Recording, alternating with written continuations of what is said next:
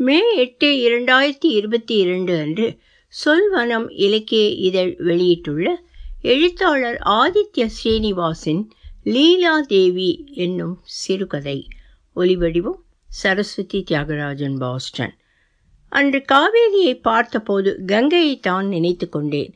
கங்கையோடு ஒப்பிடுகையில் மிகவும் சிறியது ஆனால் நீர்தான் அல்லவா? பாரத தேசத்தில் ஓடும் நீரெல்லாம் கங்கை தானே நீர் அமைதியாய் நடப்பது கங்கை காவேரி எதுவாகட்டும் மனம் குளிர்ந்து நிறைந்து விடுகிறது.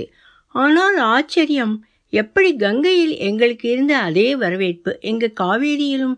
எனக்கு தமிழ்நாட்டை நினைத்தாலே நினைவில் முகங்கள் தான் எழுகின்றன. அவ்வளவு முகங்கள் மணிக்கணக்காக காத்திருந்து குழுமி தொட முயன்று ஆசீர்வதிக்கச் சொல்லி எத்தனை முகங்கள் மனித வெள்ளம்தான் மனதில் எழுகிறது. காவேரியை மீறி தமிழ்நாட்டை நினைத்தாலே அது மட்டுமா? அவ்வளவு ஆரஞ்சு அவ்வளவு கடலை கொடுக்கப்பட்டது. கொடுக்கப்பட்டவற்றையெல்லாம் வழியில் தானம் செய்தபடியே வந்தோம். அவ்வளவும் ஒரு குழந்தையைப் போல் இருக்கும் சிரிக்கும் மனிதரை காண. கங்கையிலிருந்து காவேரி வரை அதே பெரும் ஜனத்திரள் அதே விரிந்த கண்கள்.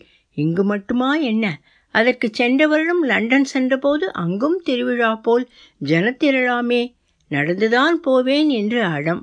வழக்கம் போல் துண்டு உடுத்தி கொண்டு குளிருக்கு ஒரு போர்வையை போர்த்தி விட்டார்களாம் நடந்து செல்லும் வழியில் இருக்கும் லண்டன் தங்கும் விடுதிகளில் இவரை பார்க்க மட்டும் அவ்வளவு கூட்டமாமே. லண்டன் கங்கை காவேரி என்று இப்படி மக்கள் வந்து மேல் விழுகிறார்கள். ஆராதிக்கும் தரிசிக்கும் வியக்கும் கண்கள் மன்றாடும் கண்கள் ஏன் அப்படி எதை தரிசிக்கிறார்கள்? உண்மையின் ஜுவாலை பாபுஜி.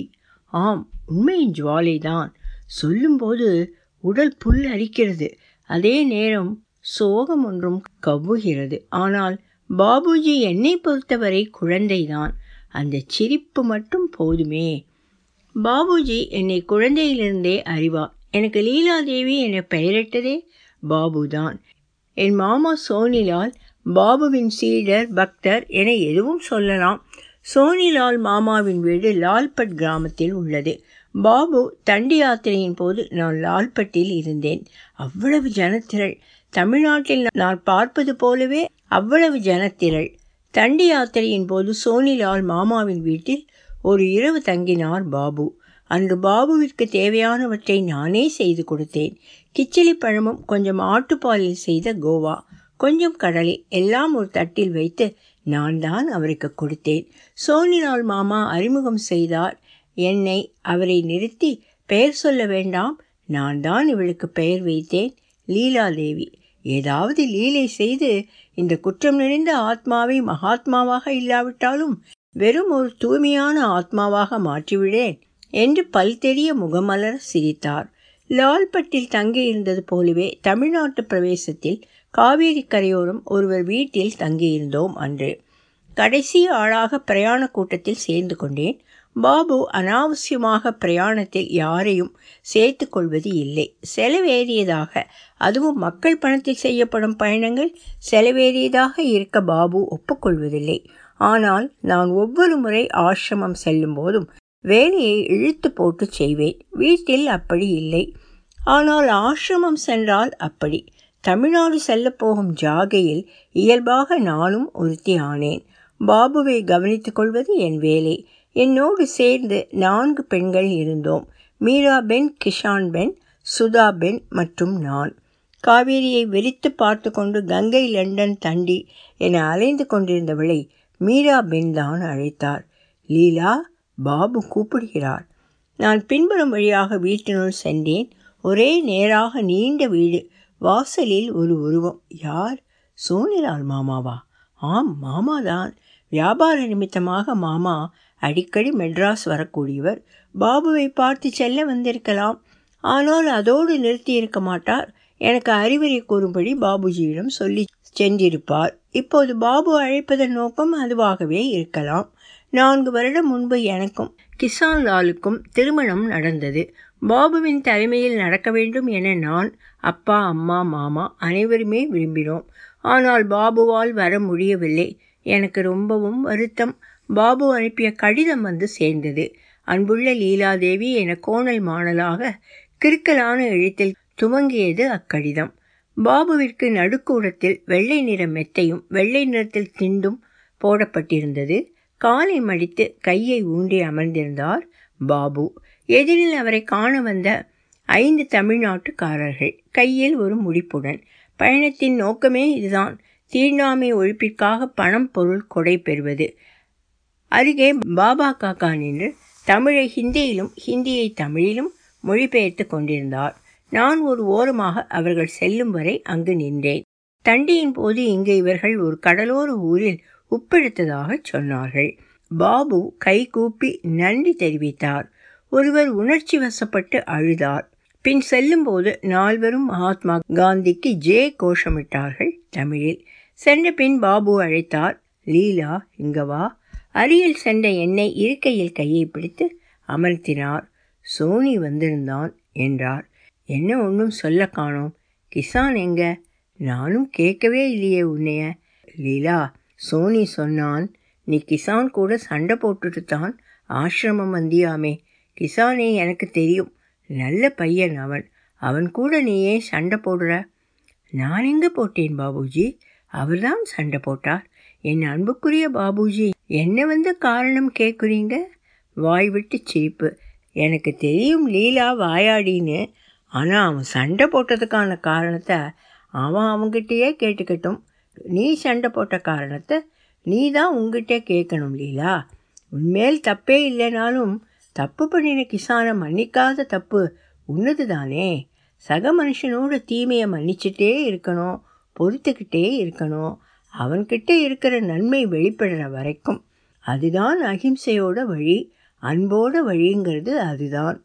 பாபு அமைதியாக இருந்தார். உன் கணவனை பொறுத்துக்க முடியாட்டி நாளைக்கு ஒரு தேசத்தை எப்படி பொறுத்துப்ப? எப்படி மன்னிப்ப? வீட்டில் தான் ஆரம்பிக்குது தேசத்தோட பணி அகிம்சை பணி. ஒன்றும் சொல்லாட்டி எப்படி? நீ கிசானை மன்னிக்கணும். நான் உன்னை மன்னிக்க சொல்லி கிசானுக்கு கடிதம் போடுறேன் என்றார். சரி பாபுஜி இப்போ போ நாம் கிளம்பணும். நேரமாச்சு. பஜனையும் முடிச்சிடலாம். இன்றைக்கி நீ பாடணும் பஜனில். இந்த பேப்பரில் உன் வீட்டு முகவரியை எழுதிட்டு போ என்றார். நான் எழுதியபடி பாபு என்றேன். சொல்லு லீலா நீங்கள் லண்டன் போனப்ப ஒரு குட்டி பையன். ஹே காந்தி உன் ட்ரௌசர் எங்கே? என்று கேட்டானாமே. சுட்டிக்கார பயல். பாபு சிரித்து கொண்டே இருக்க வேண்டும். அவர் சிரிக்கையில் அவ்வளவு அழகு. நான் மீண்டும் உள்கூடம் வந்தபோது பாபு என்னை மன்னிக்க கோரி கிசானுக்கு கடிதம் எழுதி கொண்டிருந்தார். காலம் ஓடிச் சென்றது. நான் இதனை எழுதி கொண்டிருக்கும் போது பாபு இல்லை. வருடத்திற்கு நான்கைந்து முறையாவது பாபுவை சந்தித்து கொண்டிருந்தேன். பாபு எனக்கும் கிசானுக்கும் சமாதானம் செய்து வைத்தபடியேதான் தேசத்தை விடுதலை நோக்கி அழைத்துச் சென்றார்.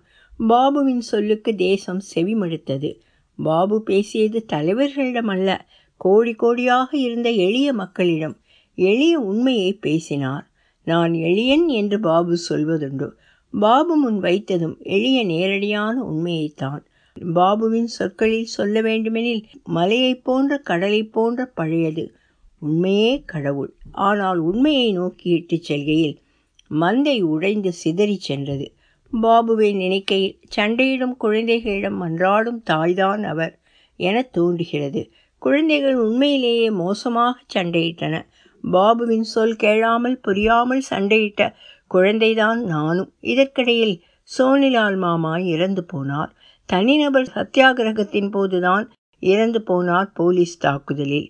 என்னை பற்றி பாபுவிடம் சொல்ல யாரும் இல்லாமல் போனார்கள். பின்பு நான் சற்றும் எதிர்பாராத ஒன்று நிகழ்ந்தது. தேசம் பிரிந்தது. பிரிவினை பற்றி பல வருடங்களாக பேச்சு இருந்த போதும் தேசம் பிரிந்த விதம் வெகுவாக உலுக்கியது. பிணங்கள் நிறைந்த ரயில் பற்றிய செய்திகளும் அக்கம்பக்கம் வாழ்ந்தவர்கள் ஒருவரை ஒருவர் வெட்டி கொள்ளும் செய்தியும் ஜாலியன் வாலாபாக் பற்றி சோனி மாமா சொல்ல கேட்டிருக்கிறேன். அதனினும் குரூரம் பிரிவினை பாபுவின் இந்தியாவில் இது நிகழ்கிறதென என்னால் நம்ப முடியவில்லை. பாபு தனக்கே உரிய எளிய உண்மைகளில் உறுதியான பிடிவாதத்தோடு நின்றார். பாகிஸ்தானுக்கு கஜானாவில் பாதி கொடுக்க வேண்டும் என்று உண்ணாவிரதம் இருந்தார். இக்காலகட்டத்தில்தான் பாபுவை கொல்ல வேண்டும் எனும் ஒரு பேச்சு எழுந்தது. மக்களுக்காகவே வாழும் பாபுவை மக்கள் எப்படி வெறுத்தார்கள்? என்னை நானே கேட்டுக்கொள்கிறேன். நான் பாபுவை வெறுக்கவில்லையா? இல்லவே இல்லை என மனம் சொல்கிறது. ஆனால் ஒரு ஓரம் வீட்டின் இருளடைந்த மூலையில் இழைப்பின்னி வாழும் இருப்பையே அறிவிக்காத ஒரு சிலந்தியைப் போல ஒரு வெறுப்பு. கிசானை பற்றி பாபு பேச்செடுக்கவே இல்லை. பாபு தேசத்தை வழி நடத்துபவர் அவருக்கு இந்த நினைவு எப்படி இருக்கும் என நான் யோசித்ததுண்டு. ஆனால் பாபு நம் சிக்கலான மன ஓட்டத்துக்கு சிக்காத எளிமை உடையவர் சுதந்திரம் கிடைத்த பின்னும் கூட இது பாபு கண்ட சுதந்திர இந்தியா அல்ல என்பதை அவ்வளவு நிதர்சனமாக நான் உணர்ந்தேன். பாபு வாடிவிட்டதாக எனக்கு தோன்றுவதுண்டு. அதனால் வாய்ப்பு கிடைக்கும் போதெல்லாம் பாபுவோடு இருக்க விழைந்தேன். அன்று பிர்லா மந்திருக்கு நான் வந்தபோது முதலில் மீரா பெண்ணை தான் சந்தித்தேன். சாந்தமான முகத்தோடு முக்காடிட்ட வெள்ளை ஆடையில் அமைதியாக புன்னகைத்தார். பாபு பக்கத்தில் இருந்த விசாலமான அறையில் இருப்பதாக சொன்னார். நான் மெல்ல நோக்கினேன். நாற்காலி ஒன்றில் தலை கவிழ அமர்ந்திருந்தார். நேருஜியும் பட்டேல்ஜியும் பேசிக் கொண்டிருந்தார்கள். சற்று காரசாரமாக உரையாடல் நிகழ்ந்து கொண்டிருந்தது. பாபுவிற்கு இன்னொரு சண்டையை சமாதானம் செய்யும் பணி சற்று நேரத்தில் பஜனுக்கு காலம் பிந்திவிட்டதாக எழுந்தார். கதவோரம் நின்ற நான் அருகில் சென்றேன். பாபு என்னை பார்க்கவில்லை. என் தோழினை தொட்டவர் என் முகத்தை பார்த்தார். லீலா என்றவர் எதுவும் பேசவில்லை. பாபு மனம் வேதனையில் இருப்பது எனக்கு தெரிந்தது. பின் பாபு கேட்டார் கிசான் எப்படி இருக்கான்? என்றார். பாபுவின் கைகளை மனுவின் கைகளுக்கு மாற்றிவிட்டு பாபுவின் காலணிகளை எடுத்து வந்து அவர் முன் வைத்தேன். கிசான் எப்படி இருக்கான்னு கேட்டேன் என்றார் பாபு மறுபடியும். தெரியல பாபுஜி என்றேன். பாபு வேதனையின் அமைதியில் ஆழ்ந்து நின்றார். பின் பஜனுக்கு நடந்தபடி உன்கிட்ட பேசணும் ஓடிடாத. கிசானுக்கு இன்னொரு கடிதம் போடணும். முடிஞ்சா ரெண்டு பேரையும் ஒன்றா வச்சு பேசணும். நான் எதுவும் பேசவில்லை. நானும் கிசானும் பிரிந்து நாலரை வருடம் மூன்று மாதம் ஆகிறது. பாபுவை அன்று சந்தித்தது நாலரை வருடம் மூன்று மாதம் கழித்துதான் நான் பாபுவிற்கு என்ன சொல்வது? முயல வேண்டாம் பாபு என எப்படி சொல்வது? அங்கு தங்கியிருந்த நாட்களில் அவ்வப்போது பாபு என்னை பார்க்கும்போது செய்ய வேண்டிய பணி ஒன்றை நினைவுபடுத்தி மனதில் குறித்து கொள்வதை காண முடிந்தது. ஆனால் அதற்கு அமையவே இல்லை. பாபு என்னிடம் பேசியதிலிருந்து இரண்டு நாட்களில் அந்த துப்பாக்கி வெடித்தது. நான் மூர்ச்சையுற்று விழுந்தேன். பின் என் கைக்கு கிடைத்தது பாபு கிசானுக்கு எழுதிய கடிதம் மன்றாட்டுதான். மன்றாடும் பாபுவை நான் கைவிட்டேன். இன்று வரை பாபு என்னிடம் மன்றாடி கொண்டிருக்கிறார். ஆனால் இன்று வரை நான் பாபுவை கைவிட்டு கொண்டே இருக்கிறேன்.